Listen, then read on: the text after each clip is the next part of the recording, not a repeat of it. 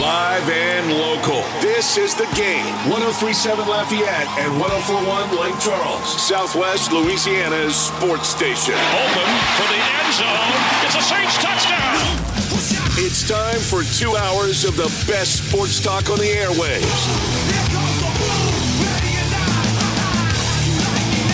Here's your host, the blonde bomber, Jordy Hultberg.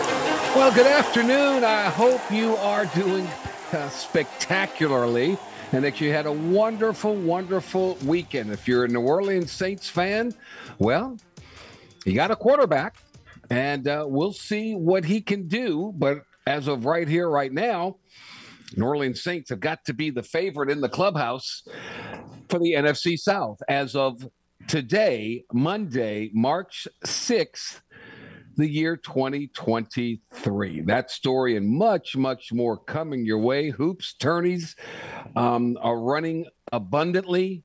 And um, baseball in full swing, the NBA, all kinds of stuff to talk about. And we shall do so in the next two hours. My main man, James Mesh, back in the master control suite, spinning the tunes, pushing all the buttons in the game studio, which is on the campus of Delta Media, uh, where KLWB is housed, and that is 1037 Lafayette. We're also on KLCJ 1041 in Lake Charles.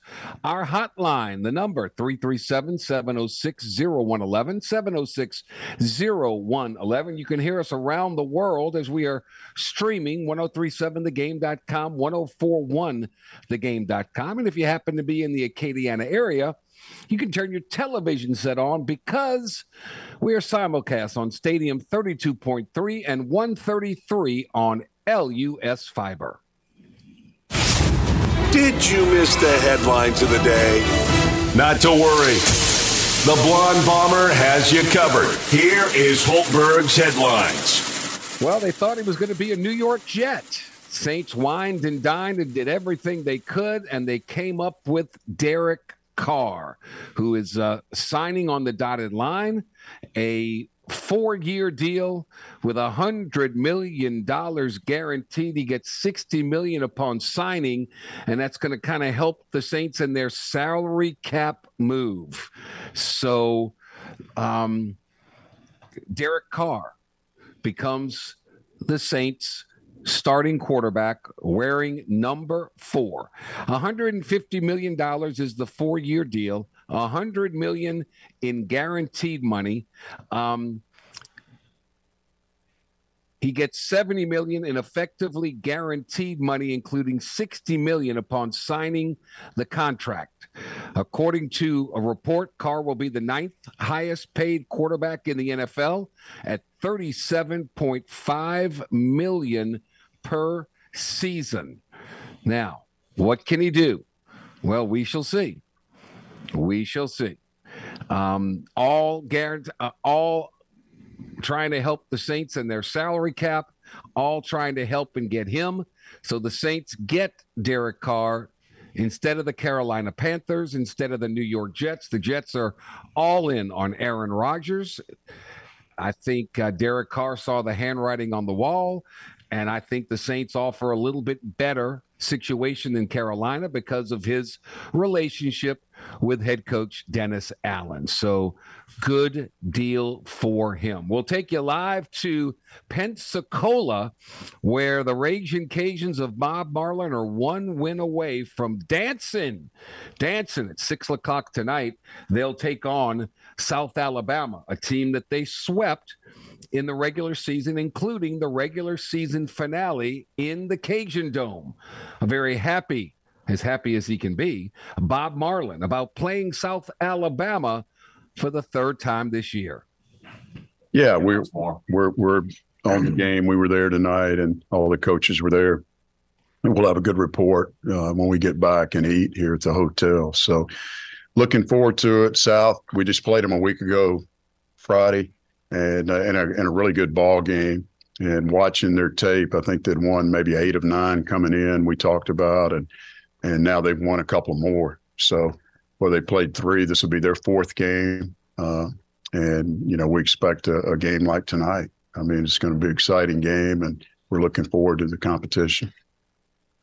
South Alabama is Cinderella. They beat number one seed Marshall. They beat a number four seed. They are dance. They, they're just playing with everything to gain and absolutely nothing to lose. The pressure's on the Raging Cajuns, who have earmarked this entire season to get back to this point, which is where they were a year ago before they lost the conference championship game.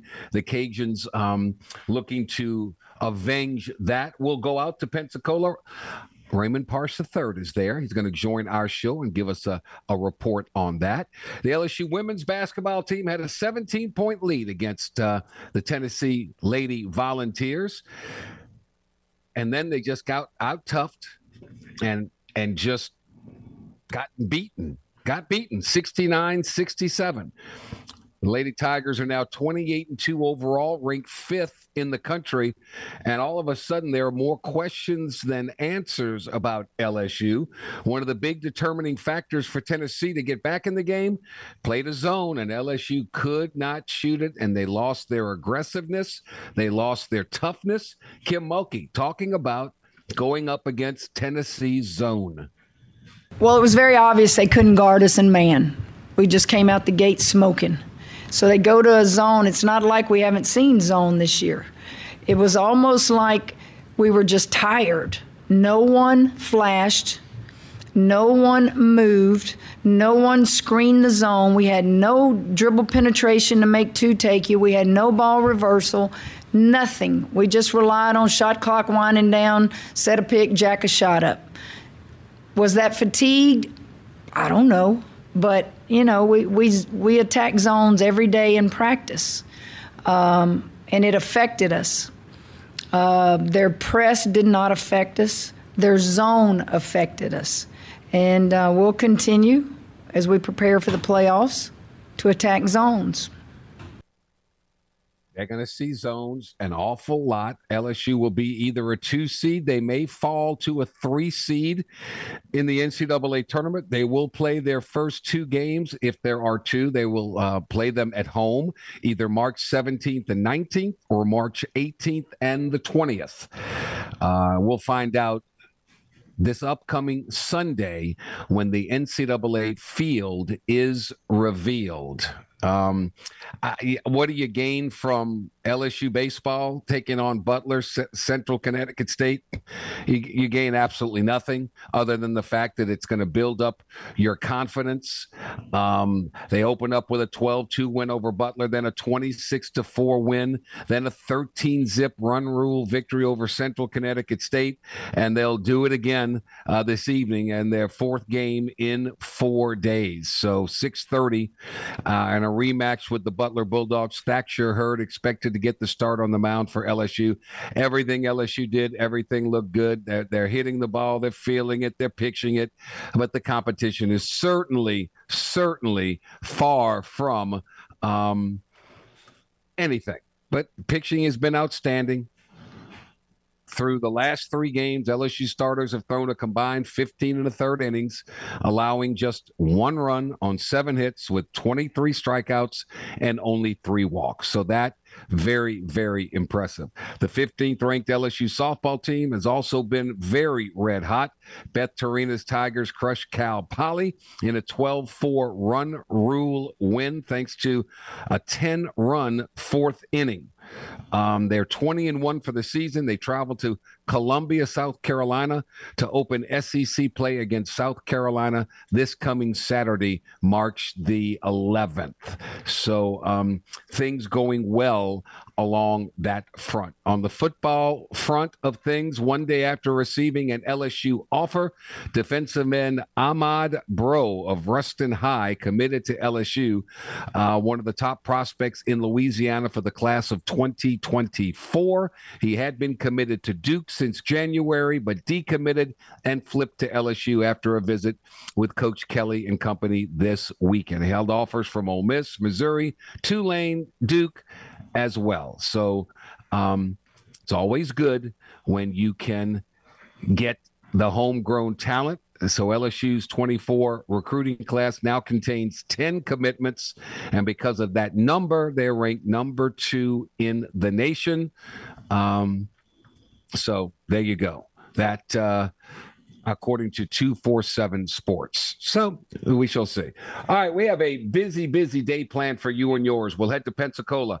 Uh, Raymond Parsh III will give us a preview of tonight's Sun Belt Conference Championship game between the Raging Cajuns and South Alabama. Glenn West will join us. We'll talk all things LSU. Shelby Mast in hour number two. Shelby's bracket, WAG, uh, will tell us who the number one seed in the country is. A lot of teams gotten beat. Alabama gets beat. Kansas gets beat Um, we'll see all about that. Al Salas will join us with his thoughts about Derek Carr to the Saints, and then Blake Ruffino from the Are You Serious podcast will join us as well.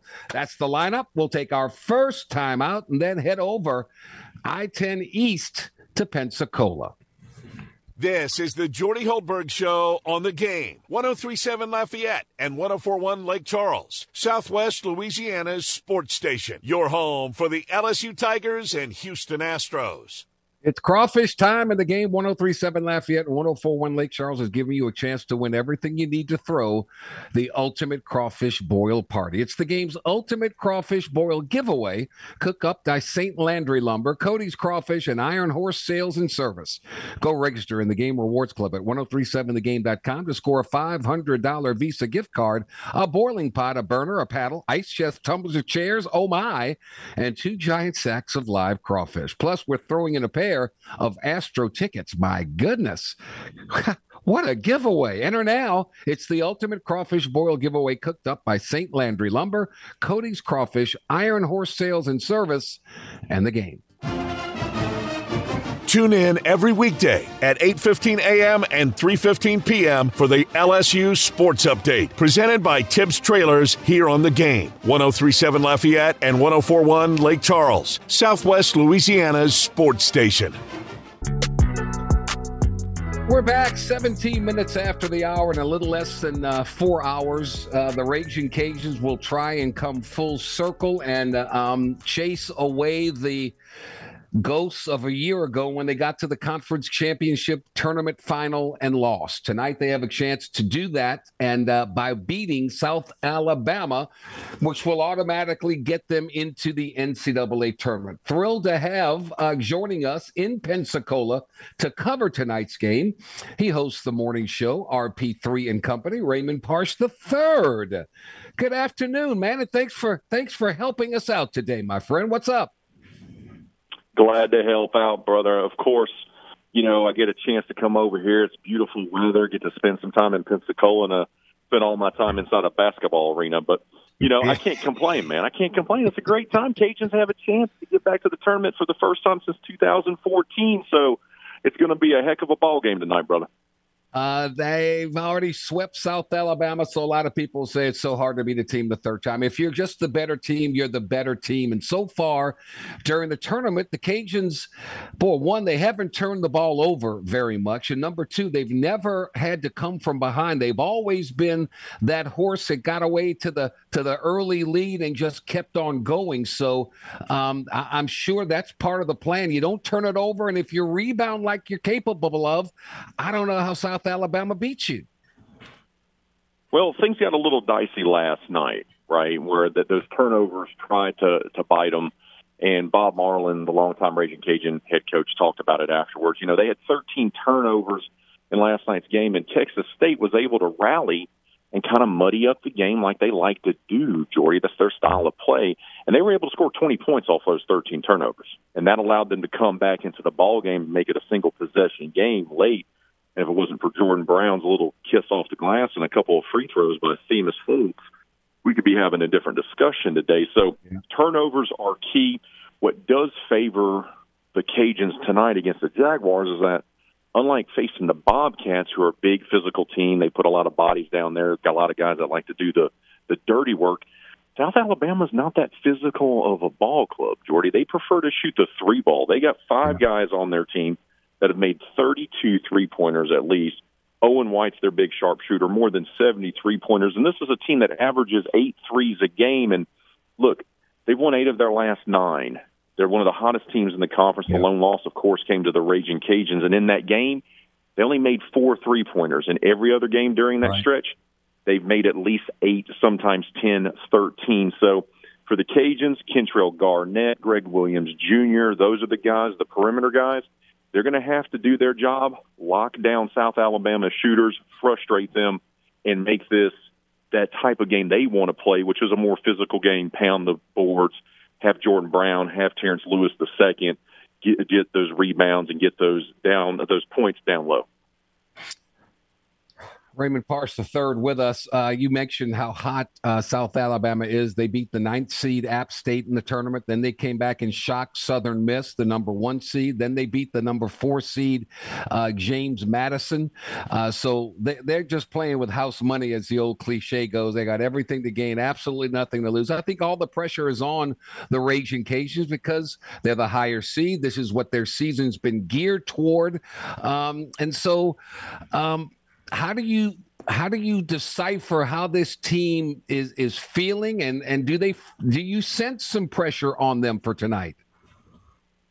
Actually oddly enough i don't. I, I was expecting that but this is a veteran group who's been playing for a couple of years jordy and you yeah. know that's you know very rare in today's basketball and in today's college athletics with the transfer portal but a lot of these guys, you know, they were here last year when they lost in the title game, and they were here two years earlier when they made the run to the semi. So they kind of been building towards this, right? They were the preseason team, had the preseason player of the year. The expectations have been this, but when you talk to them, and we've done this for a couple of weeks now, and did it here in Pensacola at the tournament, they're very confident, not cocky, you know, not false bravado or anything like that they're just very confident, very businesslike, and I think that stems from Bob Marlin and the type of you know what he expects right with his team, and he's got a bunch of seniors, he's got a bunch of upperclassmen, and they know they're supposed to win, right? And they know yeah. what it's going to take to win, and they came close last year and fell short, and they know they're going to be taking on a very good South Alabama team that has nothing to lose. So right. they understand that they're going to have to step their game up. What I will say to this is, I think Jordy, and you're a former star college athlete yourself, being tested the way they were last night, where they had a double-digit lead just evaporate in front of them, and it was gut check time, and their leaders and their veteran guys stepped up and made plays to pull out a hard-fought win. I think that actually helps them heading into tonight's game. I think that kind of sharpens them, refocuses them a little bit with the title on the line tonight. I agree with you. I also agree because uh, I've been in this situation where in a tournament uh, we we we play two games. We're playing our third game in three days, and we're playing against a team that's now playing their fourth game in four days. I, I think if the Cajuns can put some pressure on them early, get up and down the floor, uh, there's a lot of fatigue does enter into play. The one thing maybe in favor of the Jags. Mobile's only about an hour away from the Pensacola Bay Center, so maybe maybe they'll have a pro Jags crowd tonight.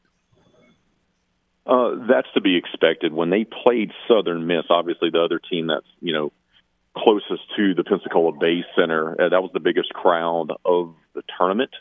When yeah. those two teams faced off, South Alabama fans were were came out in a in a big way. Now look, there's you know some Cajun fans here, you know, as well, and they're representing, but not as many as South Alabama. The quick drive from Mobile, go through the tunnel, right. go over the bay. You're here. Nice. That's going to play a role in this. Um, make no mistake about it. And you know that could give the Jags a bit of a you know a boost, so to speak, especially if there's a lull in the game and they need it. But yeah, the attendance, uh, South Alabama came uh, came out and represented. Southern Miss did. Unfortunately, they got bounced early, and Marshall probably had more fans than any other team, and they, of course, got eliminated early as well. So it should be a very pro South Alabama crowd tonight inside the Bay Center. Jordan Brown has to get his numbers. Who else is key for for uh, the Raging Cajun tonight that has to to put up numbers and, and contribute in that fashion? Oh, that's easy for me. It, it, it's it, it's Terrence Lewis the second. He's okay. Jordy. Look, he's not the biggest guy, the strongest guy, the fastest guy but he is a basketball player. He does all the little things Bob Marlin needs. So when that team needs a key rebound, he's the one that gets it. When they need a key pass, he's the one that gets it. Key defensive stop, he gets it. He does all the little things. He flies under the radar. You could argue he's been the best Cajuns player in the previous two games here at the tournament. Even though Jordan Brown gets all the headlines, and rightfully so, right. you know, he's an NBA draft prospect and the preseason player of the year. Terrence Lewis the second, if he can get near his double double, 12 points, eight, nine, ten rebounds, I think that's going to set them up great. I would also say kind of a another option, Kentrell Garnett. You know, he uh, can shoot the three ball. He is able to do that, and I think they're going to need him to do that. Plus, he is a great perimeter defender. He locked up Texas State's three point shooting specialist, held him to zero points in the first half last night. He's going to need another fine performance like that. Good two way player for Bob Marlin's team. So those would be the two guys that really stand out to me that need to step up and help out Jordan Brown tonight if they want to win. Well, what do you think this would a win tonight would mean for Bob Marlin? it would prove all the naysayers wrong. Yeah. And, and and look, and I like Bob, and I think he's done a very nice job there. He wins consistently, mm-hmm. um, but it's been a while since they've been to the NCAA tournament. Right? It's been nine years. Yeah. 2014 was a long time ago when Elfrid Payton suited up for the Raging Cajun. So I think it would prove that you know he is doing it the right way, that his way is working, and plus he finally gets that other elusive NCAA tournament appearance. You know, he had a couple at Sam Houston State, That's but it's right. different, Jordy, when you're in the Southland Conference compared to the Sun Belt. So I think it would be validation. I think it would be another feather in his cap, and I think a lot of the naysayers would have to be quiet if he takes this team to the tournament for a second time. And to be perfectly honest, I was one of those naysayers, and I would be thrilled to, for him to win it and get into the tournament. That would be fantastic. Vegas thinks it's going to be a close game. The Cajuns favored by a point and a half. Uh, that kind of surprises me. No, you know, look, it, it, boils down to South Alabama being the hottest team in the conference.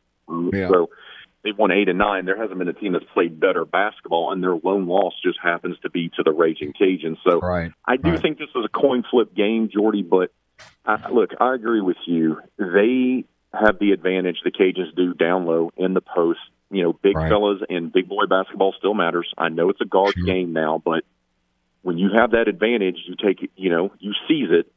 I think they have that. And if they can just play good defense on South Alabama's three point shooters, I think they're going to do enough to get the win and get to the conference, uh, win the conference tournament for the first time since 2014. Do not be coming back to Lafayette with a big suntan or a sunburn, because then we're all going to know. So you better you better put some makeup on just in case.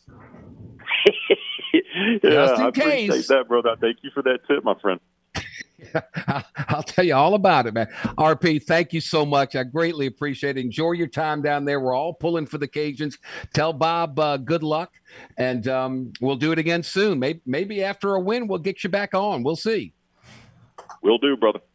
Thank you, man. That's Raymond Parsh III in Pensacola for tonight's Sun Belt Conference Championship tournament matchup between the Raging Cajuns and South Alabama. To the winner a ticket to the NCAA tournament. How sweet it would be.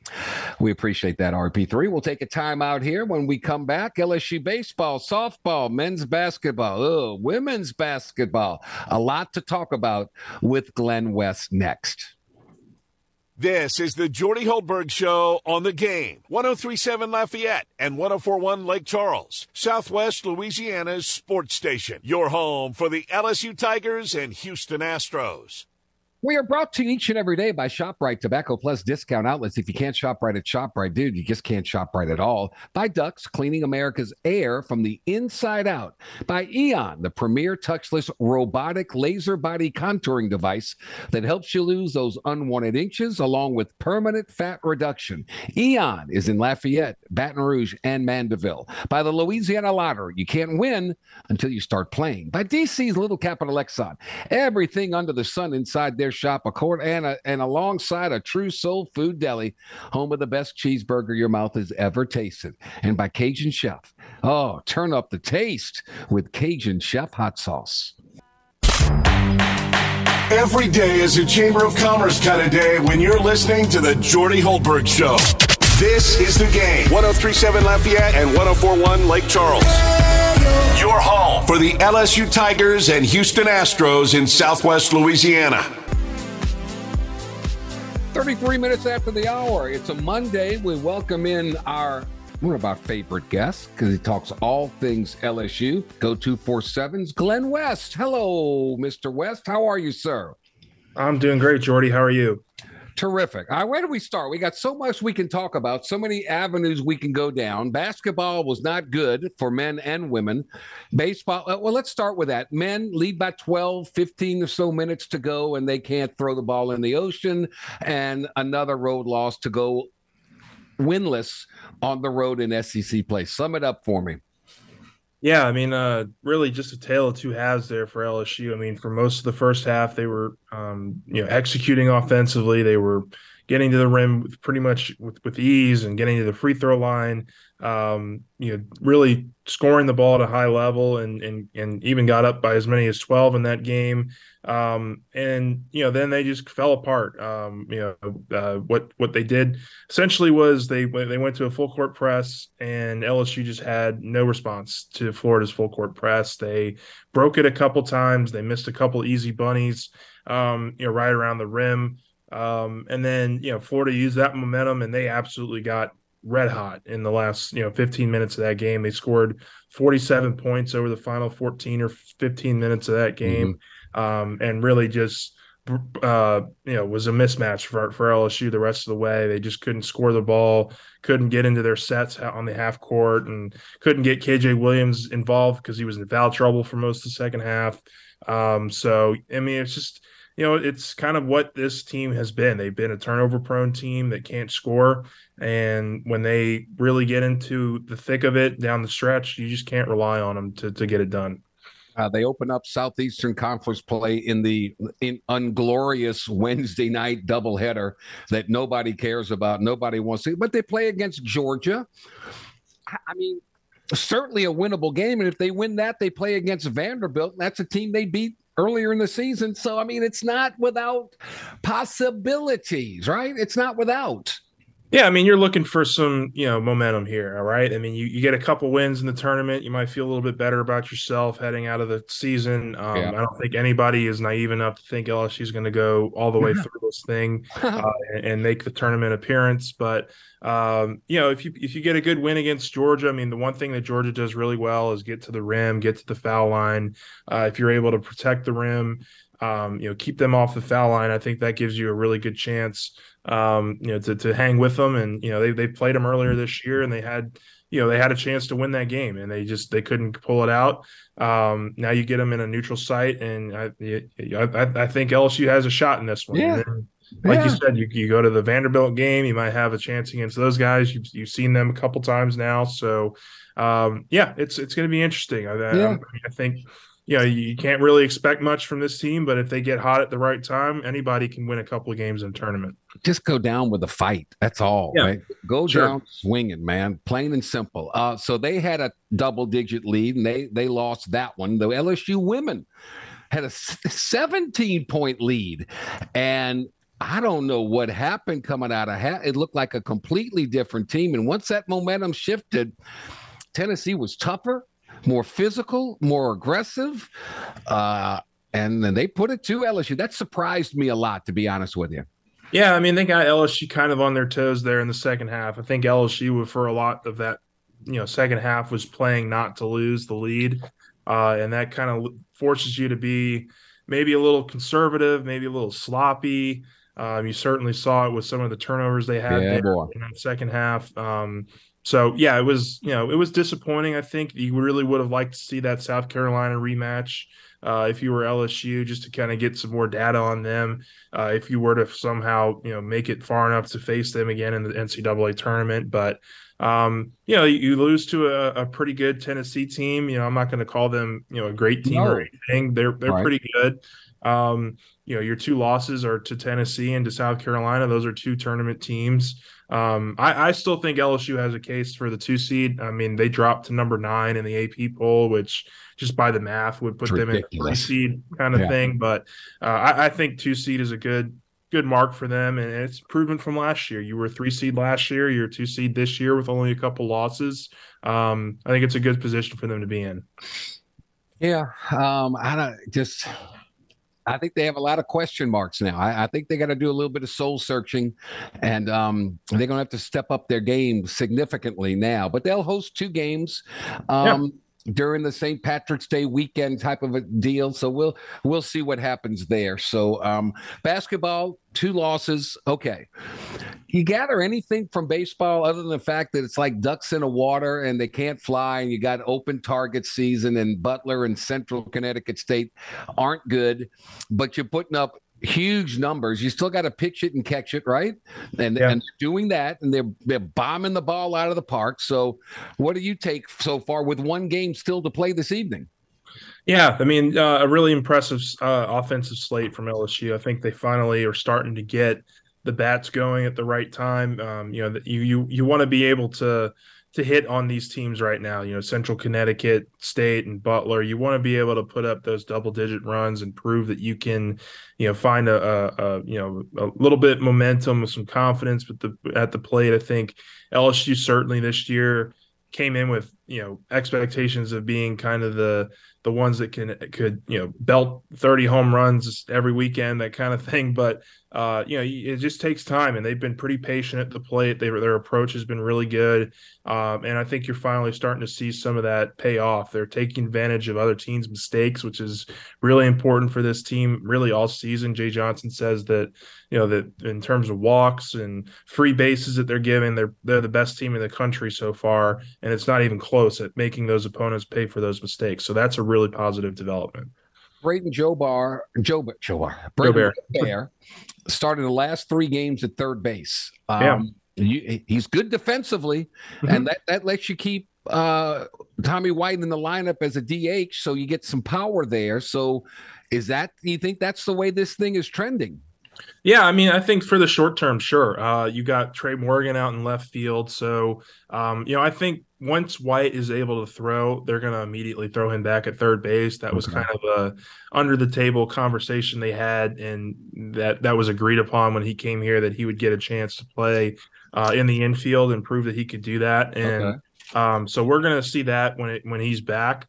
Um, but Jobert has been really solid defensively. To your point, he dropped a lot of weight in the offseason. He's a little quicker, a little faster uh, to make those defensive plays. Trey Morgan's looked pretty good out in left field the last couple of games. Okay. Um, but my question right now is what happens with first base because Jared Jones, the freshman, has kind of hit a little bit of a wall. He struck out a bunch of times in the last couple of games, and uh, Cade Beloso, who's been a veteran uh, guy there, he's a fan favorite for the last three or four years he he had two uh, pinch hit opportunities and he went home run, home run in back to back days. So you could tell he was just chomping at the bit to get into the lineup a little bit. Wouldn't be surprised if LSU throws a spot start to him uh, at first base in the next couple of games. So um, you know, I think that's probably where you're going to see a little bit more movement is at first, if there, if anything.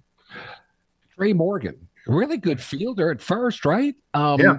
He, you said just a minute ago, he looked good out there in, in, in the outfield. I mean that that's got to add with his versatility when the, the the Major League Baseball scouts are looking at him. Where's he best suited? Do you think?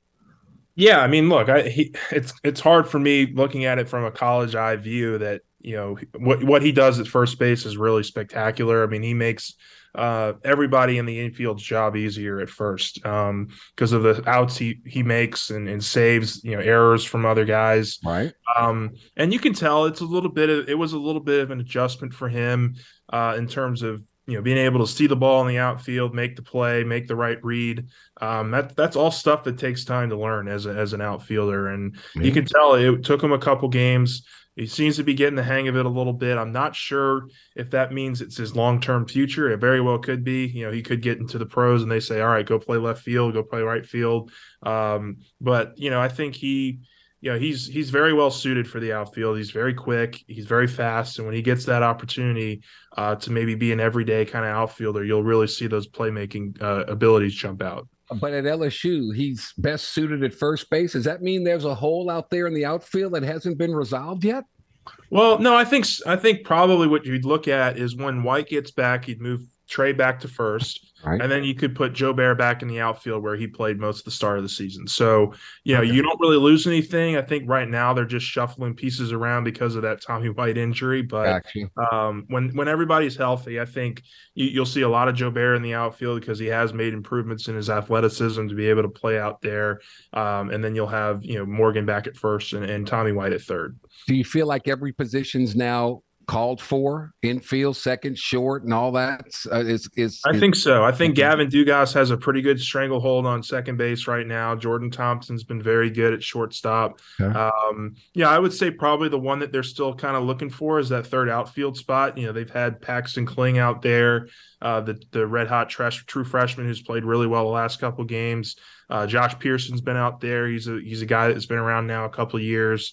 And then Jobert is a guy that I think they're going to really recycle a lot in the outfield, whether it's in right or in left field. Um, but that that's pretty much the the one spot where I think that's still pretty much up for grabs when everybody's healthy. Catching, Brady Neal is going to be the catcher. He's been the catcher pretty much every game uh, so far. Okay. Really like what they really like what they you know what he's done so far in terms of his defensive ability. He's a lot further along than I thought that he probably would be as a true freshman, but he's he's a really good catcher and he's going to play a lot of games. And one final one, uh, well, um, we know Skenes is going to be the Friday night guy. Mm-hmm. Has has the Saturday Sunday been determined yet? I know Thatcher Hurd's supposed to start tonight against Butler. Mm-hmm. Um, I would imagine that Saturday Sunday still up for grabs, maybe. Yeah, I, definitely on Saturday. So Saturday they threw Ty Floyd instead of Riley Cooper, the lefty. He he he got the start on Saturday. Chase Shores, the freshman, got the start on Sunday. So Skenes on Friday and Shores on Sunday has been a very consistent theme uh, through the first three weeks of the season. Saturday is still, I think, very much up in the air. Uh, whether it's Ty Floyd, whether it's Riley Cooper, whether Thatcher Hurd uh, can really make a statement in these next couple of starts. Uh, he played really well against Texas. Um, you know, if he has another really good game today, maybe you think about throwing him into the weekend rotation. Um, so yeah, I, I, think everything's on the table right now, but certainly what you got with Skenes, uh, he's gonna he's gonna make he's gonna have you win a lot of games and, and, put you in really good positions heading into the weekend. He looks like he's the best pitcher LSU's had on a Friday in, in, in several years. Yeah, I mean, look, he's right up there with the Langs of the world, Ronaldo. Ben McDonald, way back in the day. Um, yeah, he's he's a special player, and he he strikes out a lot of guys. He's got a fastball, slider, changeup uh, combination that's really really deadly when it's on fire. Got a bunch of home games coming up. You got um, Butler tonight, Lamar Wednesday, and then you got Friday through Sunday against Samford, uh, mm-hmm. Tuesday the 14th versus UNO. Then they go on the road to take on the Aggies. I don't know how good the Aggies are this year, and I have no idea, but we're fixing to find out. Um, you got you got a couple weeks left, right, before you have to solidify who's going to be there, and uh, so it's a it's an open call, right? Who he who performs best will play. Absolutely, and yeah, I mean that, that baseball's doing a really you know great job right now in terms of trying out a number of different guys in a number of different positions, and uh, it's gonna be fun. It's gonna be fun to watch baseball. We got fall camp or spring camp starting up with LSU football yeah. on Thursday, yeah. so yeah. Uh, we'll get a first chance to talk with Coach Kelly on Thursday, but that'll be a lot of fun as well. Coach Kelly's all for the Alabama, Ole Miss, Texas A&M mm-hmm. nine game schedule. He said that's why I came here. I want to play. The... He, he, was so honest. He said, "No offense, but all those other teams that we have to play, they don't excite me. Let's yeah. get a conference game. I like that." Yeah, I do too. I mean, it's a guy that knows that he can win. I think at this level, and they they kind of proved it last year in stretches that they can be a really good program moving forward. Um, and yeah, I, I I always really liked the idea of Alabama, Ole Miss, A and M. I always had a trouble, you know, struggle getting rid of Florida just because I think Florida's been the most consistent, you know, rival over the last 10, 15 years in terms yeah. of how close those games are. Um, but the way A&M's played in recent years, uh, I think that's going to be a true rival for LSU kind of moving forward here. And I like that three game schedule as the permanent guys. You can tell the fan in me I'm mm-hmm. for 10 game SEC schedule, one cupcake, one good uh, Power Five out of conference, and let's play. The playoffs are expanding. It's not like you, you lose one game and you're out of it now. Right. So let's bring on the better games. And I, I don't want to see, no offense, I don't want to see uh, whoever. I, I don't want to see them. I want You don't see like the New Mexico State game no, or I Utah hate that. State? I hate or... that. Okay. I'm all for I'm all for one game against an in-state opponent. Sure. Help them out monetarily, and then give me give me a Florida State, give me a, a Clemson, give me a USC. That's what I want. That's what the Yeah. fan and I'm telling you, that's what the players want. They do. Yeah, and it's a good opportunity to be, you know, just get on TV a lot, and you know, I know a lot of these players really like the idea of of, of playing in this conference for a reason. They they that's the reason they come to a school like LSU is to play That's those right. other schools. So Just just make me the commissioner for one week. go for it. I'll get Uh, rid of you all gotta know- things. I'll get you the best seat in the uh, in the press box. How about that? Oh, all right. Well, we'll we'll have to talk with Bonnet about that, but okay. Oh, I, right. I'm tight I'll with take that. All right. Um, we'll see what happens on the basketball front. I have nothing to say about baseball. They're supposed to win. They win, and when you score that many, oh my god! Did they do any ten run rules in these, or they just play nine? They innings? had so yeah, they had 10 run rules in each of the previous two games. They outscored Central Connecticut State 39 to 4 uh, in those two games on Saturday and Sunday, and those only went seven innings. So Thank goodness, right? yeah, Thank it was, it was still a nearly three hour game in only Uh, seven innings because of how much they were scoring. How many runs they scored? Yeah, Whatever. crazy. Glenn West, go to four seven Sports. You're the best. I cannot thank you enough, man. Enjoy your week. All right, you too. Thanks, Jordy. Take care. Um, when we return, we'll wrap up our number one, set the stage for our lineup for our number two after this. This is the Jordy Hultberg Show on the game. 1037 Lafayette and 1041 Lake Charles, Southwest Louisiana's sports station. Your home for the LSU Tigers and Houston Astros. We here at the game, Southwest Louisiana Sports Station. Hope you love our shenanigans on and off the air. We want to help, uh, want you to help us. So go and subscribe to our YouTube channel at The Game Louisiana and turn that bell on so you can get notifications when we post our new content and game recaps. Help us get to a thousand followers and see more of our fun behind the scenes and after work mischief. Who's doing all that? Who's doing that in the mischief at The Game Louisiana on YouTube? Don't agree with what Jordy has to say? Not to worry. He's always open to a healthy debate. Well, Dean, I'm, I'm glad that you asked that Actually, question. I'd like to jump in and take that one, Jimmy, if you don't mind. Have at it, Hoss. Give us a call on the hotline at 337 706 0111. Now back to more of the Jordy Hultberg Show on the game. 1037 Lafayette and 1041 Lake Charles, Southwest Louisiana's sports station. Better than ever. Hour two of two. Well, no, not not not hour two yet. Closing up our number one. Um, lots in store for you in hour number two. Uh, we'll go over our latest bracket. Uh, who's going to be the number one seed overall? Alabama gets beat. Kansas gets beat. Houston, eh, maybe not the toughest schedule out there, but um, we'll sign. We'll find out with Shelby Mast from Shelby's Bracket WAG, our bracketologist, as March Madness is in full effect. Uh, the um, the Cajuns, of course, trying to get into the NCAA tournament. To do so, they have to beat South Alabama tonight for the third time this season.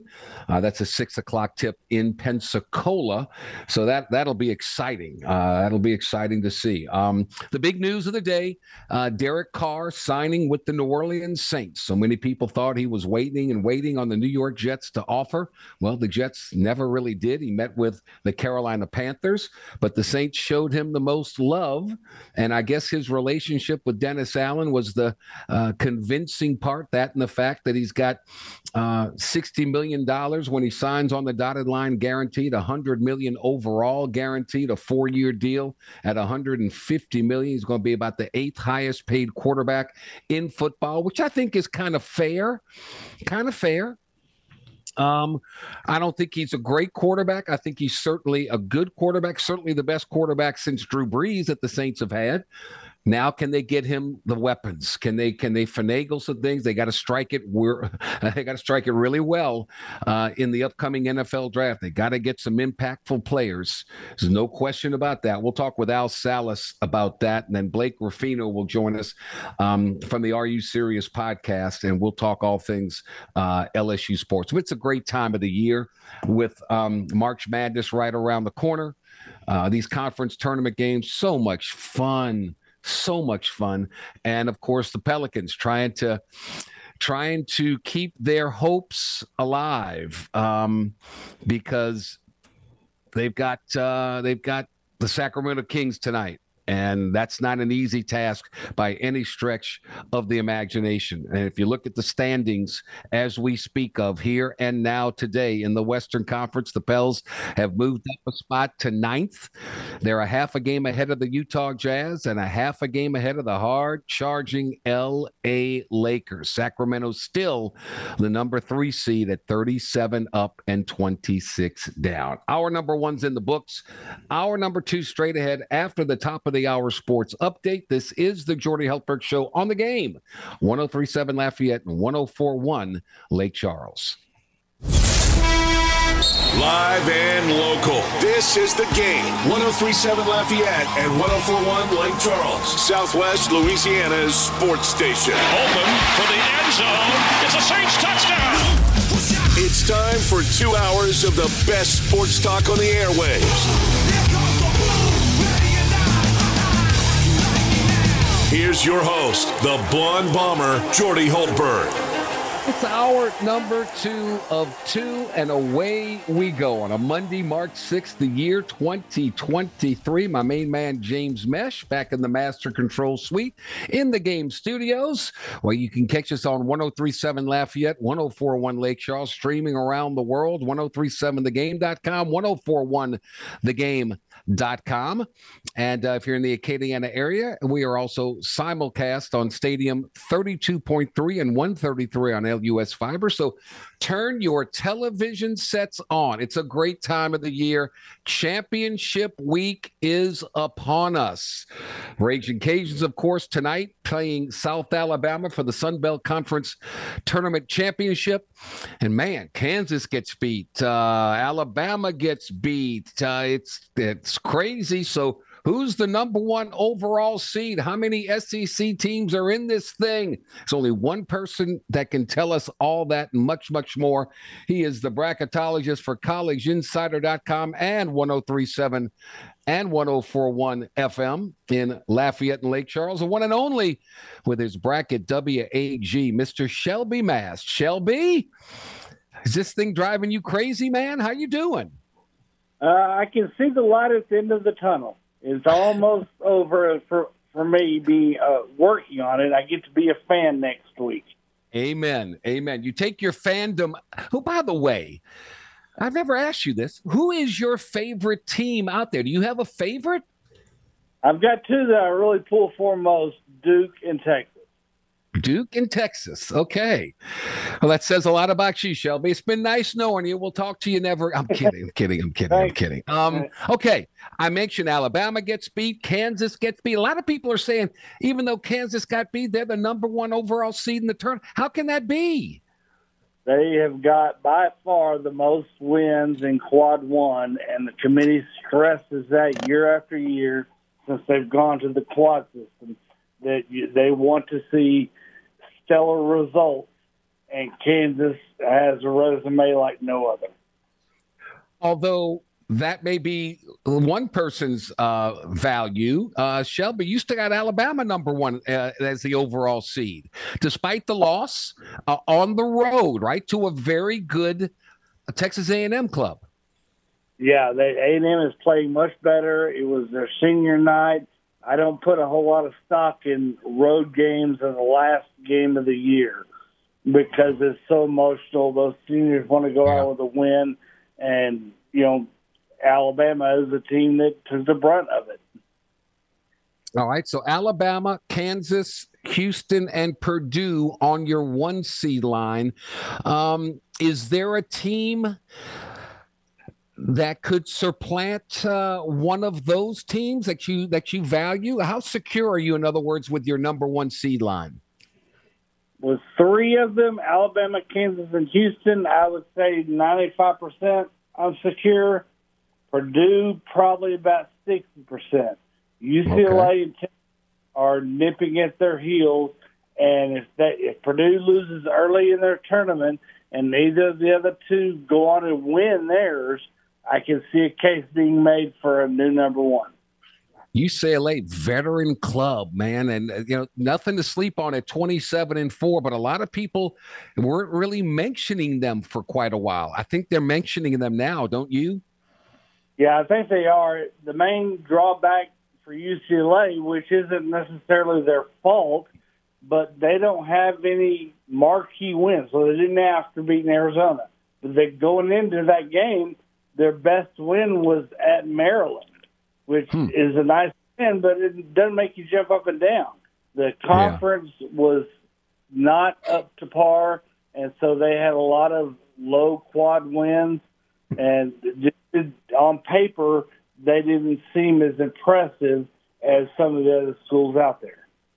What's your value on Tennessee? You have them as a three seed at 22 and nine. Um, a lot of people would say mm, nine losses. You got you got other teams like Virginia with only six losses, um, St. Mary's, et cetera, et cetera. What's your what's your faith in Tennessee?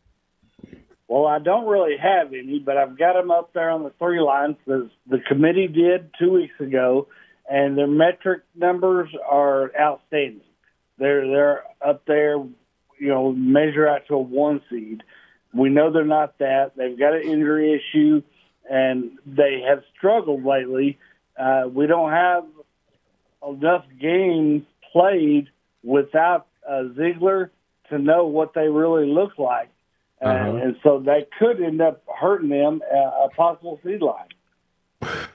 Um, I think it's a surprise. Uh, the SEC's played their way into this tournament. You've got eight SEC teams in this thing. And earlier on, a lot of people were saying, man, maybe five. Uh, but the league, uh, through playing against one another, some of these teams have stepped up, haven't they? Yeah, middle of the pack teams have really risen and played well. And you've got some lower end teams that have been playing well that have helped boost the upper part of the the conference. You, we still got Vandy out there that is absolutely still alive for a, a maybe a play-in game, but they're uh-huh. alive uh-huh. to get in the bracket as an at large.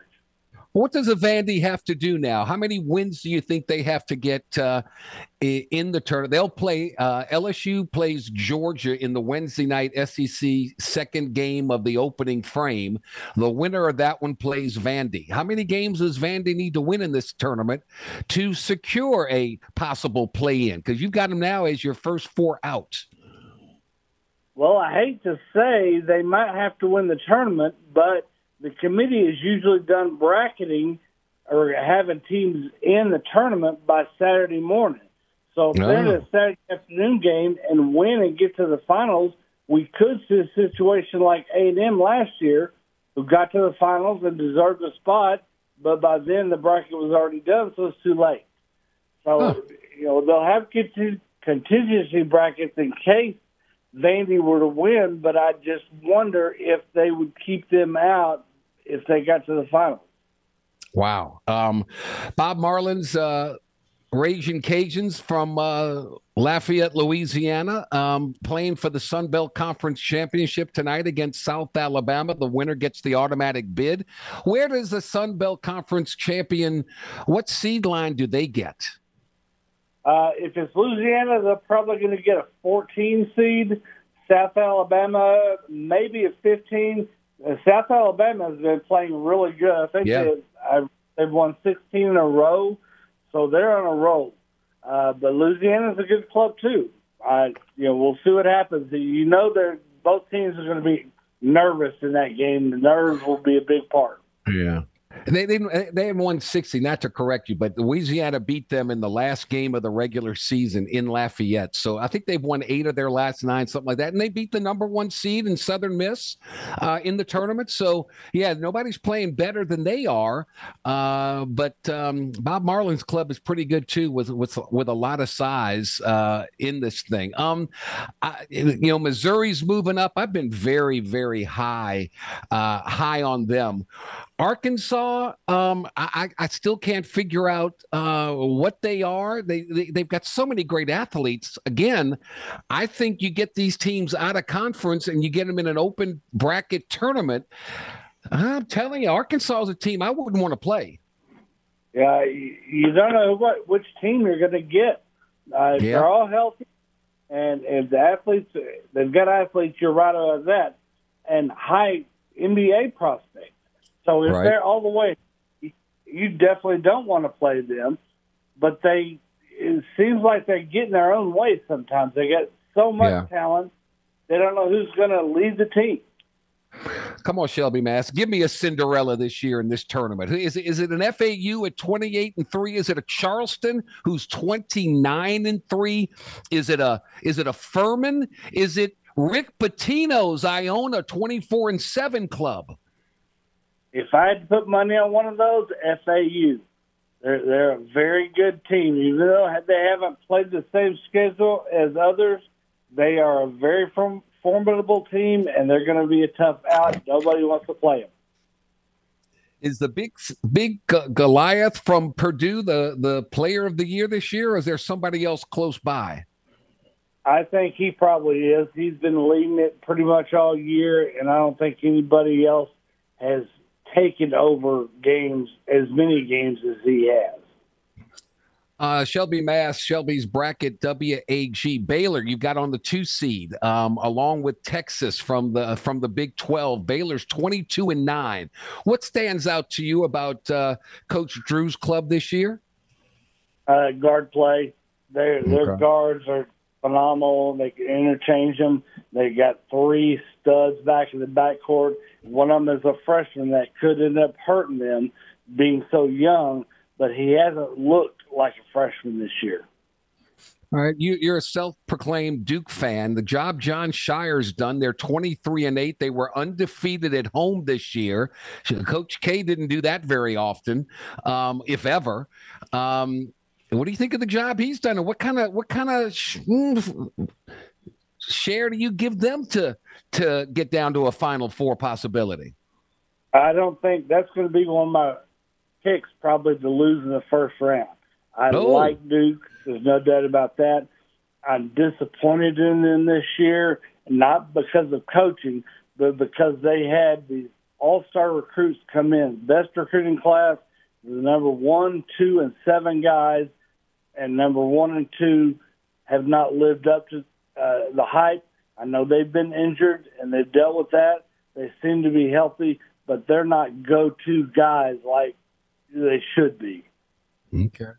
It's always good for college basketball when UCLA, Indiana, Kentucky, those those blue bloods are good, and they're good this year. Should be a remarkable tournament. Um, ah, if if I had to push comes to shove. Who's going to be when it all when the when the dust settles?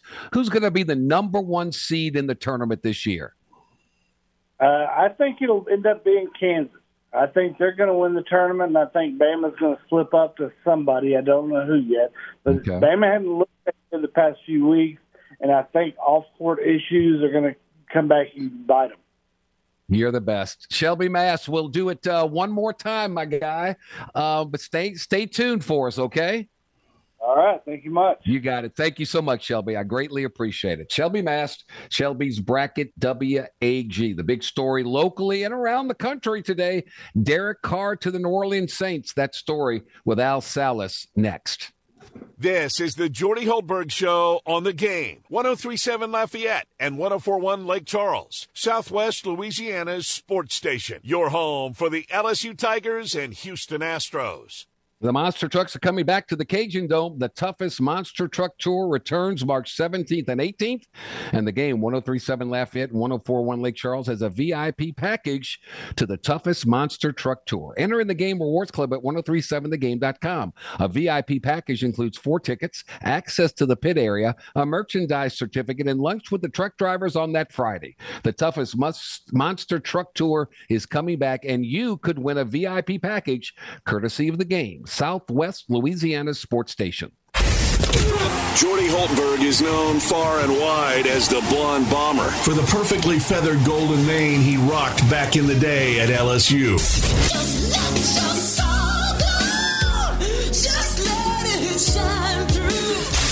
The hair may not be as golden or as long, but Jordy is still making a name for himself. Back to more of the Jordy Hultberg Show on the game. 1037 Lafayette and 1041 Lake Charles, Southwest Louisiana's sports station. And we are back 19 minutes after the hour. If you have one, you got a shot. If you don't, you got absolutely no shot. So the Saints went a rolling, and they got the guy they think that can help them get back to the playoffs and beyond in Derek Carr. Al Salles is our New Orleans Saints, an NFL expert. He's kind enough to join us on the, the day there. The Saints agreed to a deal with Derek Carr, 150 million, of which 100 million is guaranteed, an average payout of 37.5 million. Why did my parents tell me be a basketball player, not be a quarterback? Al, good afternoon, buddy. How are you?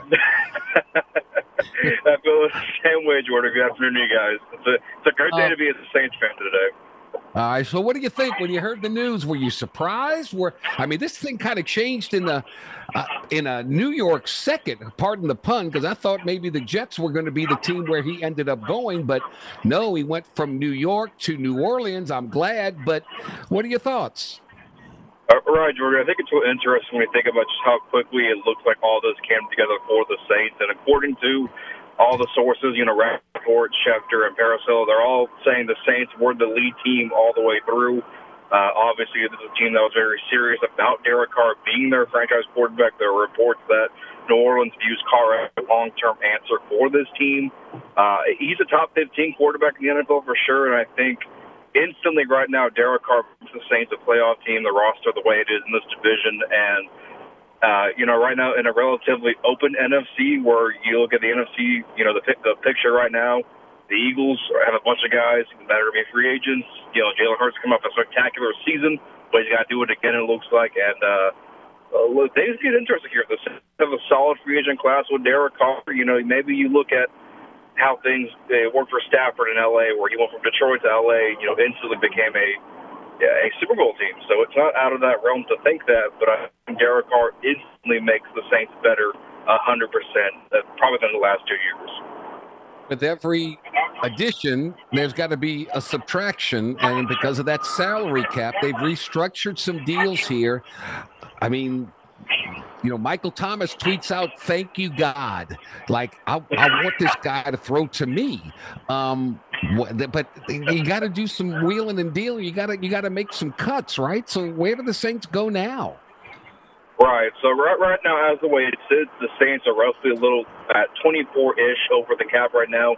That is factoring in Derek Carr's new deal uh, this year. So obviously they could save about 10 million or so by restructuring Marshon Lattimore another 10 million by restructuring Cam Jordan, and then another seven if they work with Alvin Kamara on his deal. Uh, if they re-sign David Onyemata, it actually lowers his cap hit this year, which would help the cap as well. Uh, and obviously, you mentioned a Jordy. I think Michael Thomas. That is now that's a thing now. I think if you're Derek Carr and you're if you were talking to the Saints throughout this process, Derek Carr had to ask the Saints, well, if I'm going to come to New Orleans, what's going to happen to Michael Thomas? Because we know the yeah. caliber of player he is when he's healthy. Obviously, uh, the injuries have been a concern the last couple of years.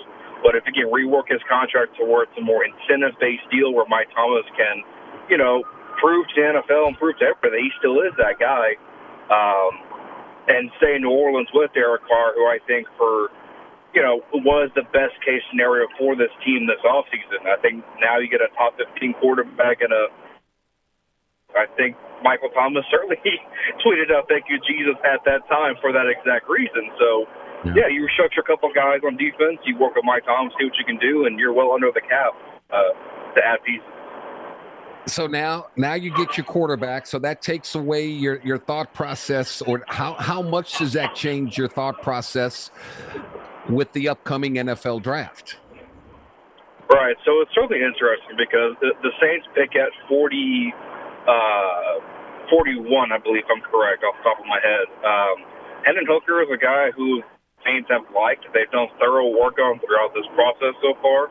Uh, you know, with, with Hooker coming off the ACL, he's come out and said he's ready to go for training camp. But if the Saints were to take Hendon Hooker, uh, you know, he's not going to play Week One. So you can you can rest him, let him get up to speed, and sit and learn from Derek Carr if you wanted to go that route. Obviously, I think with the way Derek Carr contract is set up, and I believe Mickey uh, Mickey Loomis, the, the general manager, came out and said today that you know, they worked this deal to have a low cap hit this year because the Saints want to put together a good roster with Derek Carr in this first year to try and go all the way again. So it's it's Mickey and Khai Harley doing their work with the cap. Um, so it, it, now it allows you to take the best player available at 29 and at 41 to help build you a contender this year. But I wouldn't be opposed to the team going the, the, the hooker route to have a young quarterback that can develop and see what they have. What does the Saints offense look like with Derek Carr at quarterback to you? Well, I think it's a great question because uh, Derek Carr, you know, mentioned uh, uh, Nick Underhill in his article for NewOrleansFootball.com uh, mentioned that Pete Carmichael, of all people, the guy who got a lot of flack this offseason, you know, it was a rough year for the offense. Pete Carmichael was the guy who threw the pitch to Derek Carr that, hey, you know, when, when Drew was here – we gave Drew, you know, two or three plays that he called what he thought was the best plays based on what he saw on the field. You know, he commands the line, he gets everybody set. Um, and truthfully so, since Drew Brees has left, whether it was Jameis Winston, Andy Dalton, Taysom Hill, uh, the Saints just didn't have a, a field general on the field to command the line and, you know, really get a hold of the offense. The offense had to be watered down to, you know, what it was with Brees simply because I don't think they have the quarterback who could run it uh, to that level. And now with a guy like Derek Carr, who has done it in Oakland or Logan, uh, Oakland and Vegas, excuse me, and um, has said openly he likes to have you know command on the field. Uh, I think that's something that's swayed a lot for Derek Carr to have control of this offense with Pete Carmichael uh, this year. So I think you know if you see not quite the level of a Drew Brees offense, but certainly something much closer than what we've seen since Brees has left. Al Salas with us. Um, I'm curious with the draft. Sean Payton, an offensive minded coach, always seemed to go offensive line. Dennis Allen, defensive coach. I'm curious as to what this uh, draft looks like. And is everybody in the league is saying that the Saints offensive line has, has really deteriorated. It was one of the worst units in 2022, but a lot of that has to do with the quarterback and the lack of some skill position players, I believe. Um, where are you on this offensive line? Do the Saints need to draft there yet again? I wouldn't necessarily say so, Jordy. I think uh, also the Saints cannot run the ball uh, with Alvin Kamara, with Mark Ingram. They struggled this year mightily. I think you look at just the numbers across the board and where they ranked in those key categories. Sure, you can make that assumption, but I think ultimately, you know, the Saints have a very good line. Erik McCoy, you know, when healthy, was one of the better better centers last year in the NFL. Uh, same with Ramczyk at the right tackle. Cesar Ruiz uh, improved so much this year uh, compared to the last couple years at guard.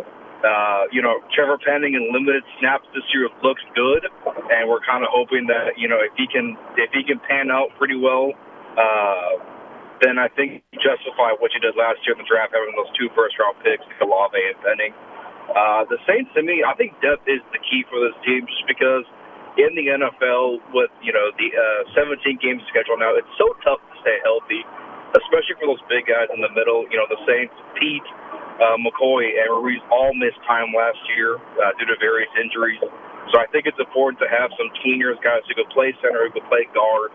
Uh, so I don't view offensive line as a first round need per se, unless the talent is just there and you can't pass it at 29, then that's tremendous value. I'm not going to argue that. But I think the depth is more of the issue for this team. Uh-huh. I think they have the starters in place. They have the guys. I think it's just a matter of filling in the backup roles and you know just doing your best to keep everybody healthy. In summation, why I always thought Carr would make a decision after we found out what Aaron Rodgers did. This came out of the blue to me. Why do you think it happened now? That's a great question, Georgie. I think, uh, you know, obviously when the Raiders did release Derek Carr, I think everybody knew it was going to be a process where Carr wanted to take time uh, and maybe get a deal done before the new league year, which starts next week.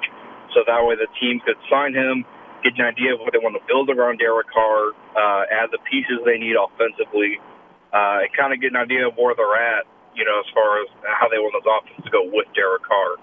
Uh, you know, obviously the Panthers and the Jets did meet with uh, Derek Carr, and the Jets, you know, as we were told, you know, earlier this week, that they were the lead candidate for Derek Carr.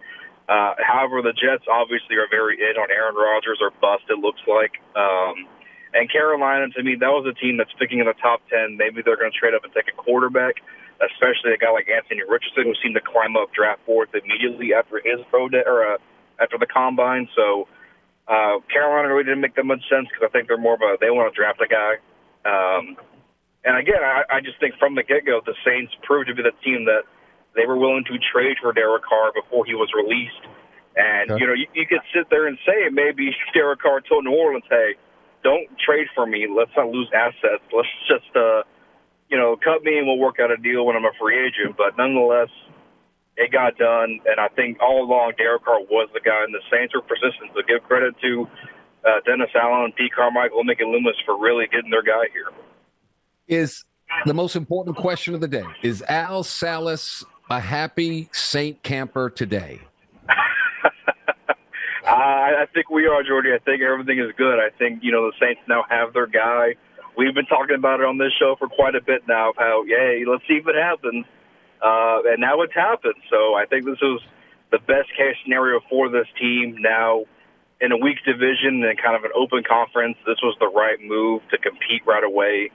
You, you know, work, you rework a deal with Michael Thomas. You keep some of your own key free agents.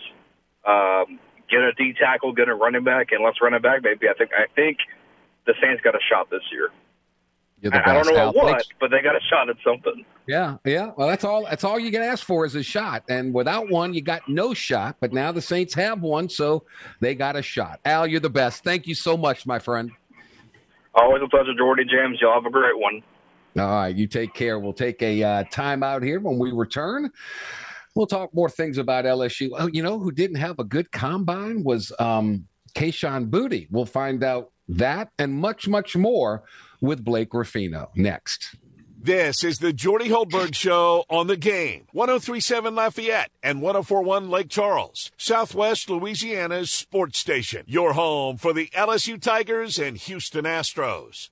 We're brought to you each and every day by ShopRite Tobacco Plus discount outlets. If you can't shop right at ShopRite, dude, you just can't shop right at all. By Ductz, cleaning America's air from the inside out. By Eon of Lafayette, Baton Rouge, and Mandeville, the premier touchless robotic laser body contouring device that helps you lose those unwanted inches along with permanent fat reduction. By the Louisiana Lottery, you can't win until you start playing. DC's Little Capital Exxon with their true soul food deli, home of the best cheeseburger your mouth has ever tasted. By Cajun Chef. Ah, share, turn up the taste with Cajun Chef hot sauce. Download the free Game mobile app from either Android or Apple services so you can take the Blonde Bomber with you always. This is the game. 1037 Lafayette and 1041 Lake Charles. Your home for the LSU Tigers and Houston Astros in Southwest Louisiana. 37 minutes after the hour, we are thrilled each and every Monday to be joined by Blake Ruffino from the Are You Serious podcast. He always has, has interesting topics and always uh, vocalizes his opinion on things. Blake, thank you for the time, my friend. How was your weekend, buddy? went really well. We took my uh, son Ben, who's three, on his first fishing trip, and he had a blast. He caught his first fish, so it was a really productive weekend. Took my wife out for her birthday, so was busy. Oh, and by the way, LSU dominated uh, baseball wise, not necessarily basketball wise, but Come on I'll now. digress. How, how much credence do you give to them playing Butler Central Connecticut State? I know you got to pitch it and catch it, and you got to still swing the bat, and they did that greatly. But man, come on, right? Well, what I take from it is that you're doing exactly what you should, right? Like Yep. meaning Yep. you're run rolling them, you're throwing. See, and Jordy, they're throwing strikes from the mound, right? Meaning, like, so we're in a situation where you're having a lot of strikeouts, but you're like Paul Skenes might be the best pitcher in the SEC. Dollander's struggling, you know, so. I, I, they're just doing exactly what they should be doing. Jordy not giving up runs. I, I just think that it's it's a big deal. You know, like, but you could say, you know, and I've said this, like the strikeout numbers worry me. I mean, they had 27 strikeouts in two, or, or close, or no, excuse me, 24 strikeouts in two games before they hit this weekend. But they got confidence after Texas, and they've really been rolling. And you'll find out what they, you got this weekend a little bit too in Samford. You know, I saw Samford play um, uh, two Sundays ago against Southeastern. They can really hit the ball, Jordy, really well. So you'll be able to see from a really decent uh, mid-major uh, opponent what you do have. I'm with you. Um, only three errors this season for LSU. Only three. You know what they had this that's time last pretty year? impressive.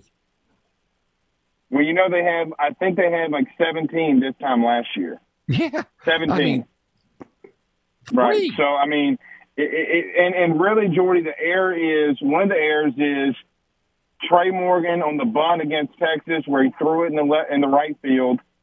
I, I- look, I'm not. and What's crazy about that though, too, Jordy, they gave him a hit on the bunt, but then a throwing error. Okay, you're trying. It's a close game. Then you Right. had Jordan Thompson. Uh, uh, he actually hadn't committed an error. I forget the other was. So I mean, they haven't been like, oh, Brayden Jobert had one because he bobbled the ball in the right field. I, again, like they're not massive errors like you've been having. I, Right. They're close to, which is crazy. They're going to almost double their their double play, um, double plays that they had from last season already in this year, and you're they're ten and one. They're a, they're eleven games in. So I, I've Yeah. been really impressed. They're doing what they need to do. Uh, but here's another thing too, though, Jordy. Right, like you had teams that are playing really bad opponents, right, and losing midweek games, like on back to backs, where you got Tech that almost took down Ole Miss twice, and probably Yep. should have. So they win Yep. the first game, and then Tech comes back, and then because of some stupid NCAA ruling, they hit a home run, and then you know it starts raining, and they rain the game out. So I mean, you've seen the number three team be on the rope against a good uh, mid-major twice in the past week. So I, I'm just excited what we've seen. We see him again today, obviously against Butler, who is not good at all. No, no, not at all. And Thatcher, uh, look, you, you got a couple weeks left before you go on the road and take on Texas A&M, and that's when everything starts to really, really, really count. Um, how close do you think Jay Johnson is to his? I know he's got his Friday starter. I think he's got his Sunday starter. Saturday up for grabs, right? I would think so, but I mean, he didn't give Riley Cooper a long leash, did he? No. At all, right? Nope. And so, if you're going to throw Thatcher Hurd against Lamar on Wednesday, then what are you going to do today? I mean, or I don't even know, Jordy, if he announced that he was throwing today or what he's doing Wednesday. But regardless, I mean, that's a really short leash, a really short leash.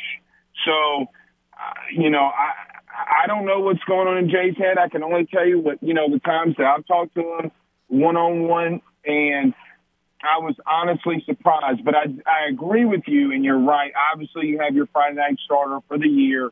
That's not going to change in Paul Skenes, and then you have your your starter in uh, um, uh, Chase Shore. Excuse me. Chase Shores Uh-huh. on Sunday. Now, Jordy, I will tell you this. I don't think Chase Shores is completely done. Right? He was highly erratic yesterday. Okay? So you get into a situation where Jordy, he was a not he was an eight uh three uh full counts or three ball counts That can't Okay. happen. You got to throw strikes in the SEC because guys will eat you alive if you don't. I'm with you. How lucky am I? My daughters just came in from school and they handed me a uh, a Sonic crushed ice diet coke. How I mean, I'm the luckiest guy in the love world. it. Blake, how good is that? Un- unsolicited. Awesome. It's awesome. Uh, Blake Ruffino, the Are You Serious podcast. Um, okay, so we'll get through Butler tonight. That'll be a big win, uh, all that kind of stuff. Um, LSU football gets another recruit. Uh, maybe not the the highest rated, but what do you know about defensive end Ahmad Breaux? Uh, I like the fact that he's from Ruston High. I like keeping those kids. If they're worth a grain of salt, I'd rather have the in-state kids than the out-of-state kids. What? Who? Who is Ahmad Breaux? Well, and you got Kolaj Cobbins uh, as well. But Jordy, I saw my I saw my bro play twice last season, and I think I can make the argument. I saw him play against Zachary, and I saw him play against Denham Springs in back-to-back weeks. And the reason I did that was they because they ate Reese Mooney, who went to Liberty. They ate him alive. They also ate um, Zachary alive and Eli Holstein. And he was a big reason for that. He's really good getting off the ball. He's got really good bend, and he does some moves that I don't think that a normal high school player would do. And I think that comes from Kyle Williams, who's been up there helping him. Yeah, Jordy, he is no, he has no business being a three star. He will he will climb up the ranks. I, he's got an early, he's got a late start, I think, into some things. But what he's doing is he's just a really good overall player. And I, I, I will be truthful. I think in the past there would have been times that we would have passed on him, and we had no business passing on him. Uh, it's a good pickup. I like him out a lot. I also like Kolaj Cobbins out of Destrehan a lot too. Tell me about him. So uh, just really tall, okay, slender, more of a slender build, about 210, 215 pounds. Does he play on the outside? Will he rush the passer? Do you bulk him up a little, maybe move him in the inside? I think he'll play outside backer in this 3-4 type of defense. Uh, uh, Jordy, he's just an athlete, right? Okay. I mean, he's just a dude. I, I, and look, the weight will come, but you can't teach his athleticism. Okay, he's just Mhm. another one of those dudes at a Destrehan that can really, really play. Okay, LSU. and yeah. I think that I I think at the end of all of this, when the kid comes to LSU and if he has a good career, we just had the NFL Combine. You'll sit here and say, "Why is this kid 245 pounds running a four five? That's how athlete, uh, how just really freakish of an athlete he is. Speaking of the NFL Combine, uh, apparently Kayshon Boutte did did not uh, shine very brightly in this thing. Ran a little bit slower than what he anticipated, um, and his draft stock is kind of fallen a little bit. Uh, I hate to hear that. No doubt, no doubt. Jordy had an assistant GM tell me uh, two things this past weekend. Okay, and don't ha- and they don't have Saints affiliations at all. They Yep. told me that he didn't inter- and he didn't interview well. Okay, he Yeah. he was subpar in his interviews, very subpar in his interviews, and that they felt like when they had their meeting because they apparently this team meets at the end of every day of the combine, and Kayshawn Brody was brought up. They said that his 40 times were literally like his career. He ran a four five flat, which isn't a bad time, and then Jordy ran a four six seven. That's Yeah. abysmal. That, that's Yeah. a, that that is uh, that is and and that wasn't even their issue. The nine ten broad jump for the explosiveness test is an issue was an issue for them. But I think the major thing that they were worried about was his vertical leap being 29 inches. Jordy, let me tell you something. At Southeastern's Pro Day, okay, I had a 33 inch vert. Go ahead, Okay. big leaper. Do you do you do you mean to tell me that I jumped higher than Kayshon Boutte? Yeah, what's up with him? I, I just I, I- wonder if it's his heart is in this. I, I I don't understand. I've never seen a guy fall so precipitously as he did from that one year where he was was terrific to being almost non-existent. Yeah, I, you, so now, Jordy, you have got the question. Number one, does does he really want to play football? That's number one, and Right. it doesn't help him too with either true or not true. The off the field and on the field issues that he's had. Jordy, he broke LSU's record in drop rate. He had the most drops in the season. Okay, and not only that, he was pounding on the sidelines Yes, against Florida. State, and then he and then we got Jordy. I have film now; it hadn't been released, but I, I there is film out there of him and Brian Kelly getting into it against Texas A&M. Okay, Yeah. like literally. Now I don't Yeah. mind that. Okay, I don't necessarily mind him getting into it with his head coach. We've seen Brees get into it with Sean Payton. We've seen really good athletes get into it with their coach. Okay, so I don't like write that off as oh it's such a big deal or a problem. What I have an issue with is that you're not performing and doing it, and then you have the off the field issues, and Yeah. so they're just you know a lot of LSU fans were dejected by him entertaining Alabama during NIL. And so you, you got a situation where a guy that can be a really good athlete, but Jordy, I feel like he ran a four or five flat and, and nailed it in. I really See, did. And, And and, look, I, I don't know the kid from of his Man career. Limited. I just, I just know what I hear, and sometimes addition by subtraction is is the best. And for this team moving forward, sometimes it's better to have other players move on, if you know what I mean. So, Fully, uh, the- fully agree with you. Fully agree. yeah, sp- spring ball starts on Thursday. In the next next minute, you tell me what's the most important thing you're going to be looking for. I want to go to defensive line and then offensive line. Um, I mean, that's where it's won and lost. I want to see John uh, Jancek, who is the new special teams and outside linebackers coach. I want to see, you know, I, I've talked to a couple people in that building, and John really has, I, I really, I think, from all intents and purposes, now they haven't been on the field yet, but him and Jamar Cain have a really good working relationship. And if that's the case, then it's going to benefit LSU. So um, I, I want to see defensive line, Jordan. There's a lot of turnover there. Okay, more than I think people realize. And then you have Mason Smith, who hasn't back yet. So now Right. you're having attrition there. The offensive line is interesting to me. They had Mason Lunsford, who is a Maryland offensive tackle, uh, offensive guard slash center, who was in here this past weekend. Jordan, they're constantly offering former centers in the pool. So what are you trying to tell me about Charles Turner? Right? So, Not so. it, so Yep. Jordy, it's not Yep. it's not as if that they offered one center. They've Right. offered four. They've offered Right. four centers in the portal. So at one time, okay, maybe you think this guy could come in and play guard, be a reserve. But Jordan, when you offer four of them, you're telling Yeah. me that you think Charles Turner can't play. That's what He you're is telling me. He is Blake Ruffino, the Are You Serious podcast. We're up against the clock. It's always fun, my friend. Thank you so much. I'll enjoy that Route 44 Diet Coke, Jordy. Have a My day. daughters are the greatest. Huh? They're the greatest. All right, buddy. Thank you. We're back to wrap Later, man. things up with a very, very special birthday wish after this timeout. This is the Jordy Hultberg Show on the game. 1037 Lafayette and 1041 Lake Charles, Southwest Louisiana's sports station. Your home for the LSU Tigers and Houston Astros. You want to take your lady out for a nice dinner, but you're low on cash? Not to worry. The Game Clubhouse at 1037thegame.com or 1041thegame.com can help you with your date night blues. As a member of our rewards club, you'll have the opportunity to score excellent prizes like a $150 gift certificate to Mr. Lester's Steakhouse at Cypress Bayou Casino Resort, a $50 gift certificate to Richard Seafood Patio in Abbeville, How about a $40 gift card to Misfits Dine and Drink in Broussard, and a $25 gift certificate to Mabel's Kitchen at Cypress Bayou Casino Resort. You can only score these great prizes by becoming a member of the Game Clubhouse at 1037thegame.com or 1041thegame.com. It's free, it's simple. So go sign up today. Here's three pieces of advice to live by. Never play cards with a guy whose last name is a. Don't spit into the wind. And always listen to the Jordy Hultberg Show on the game. 1037 Lafayette and 1041 Lake Charles, Southwest Louisiana's sports station.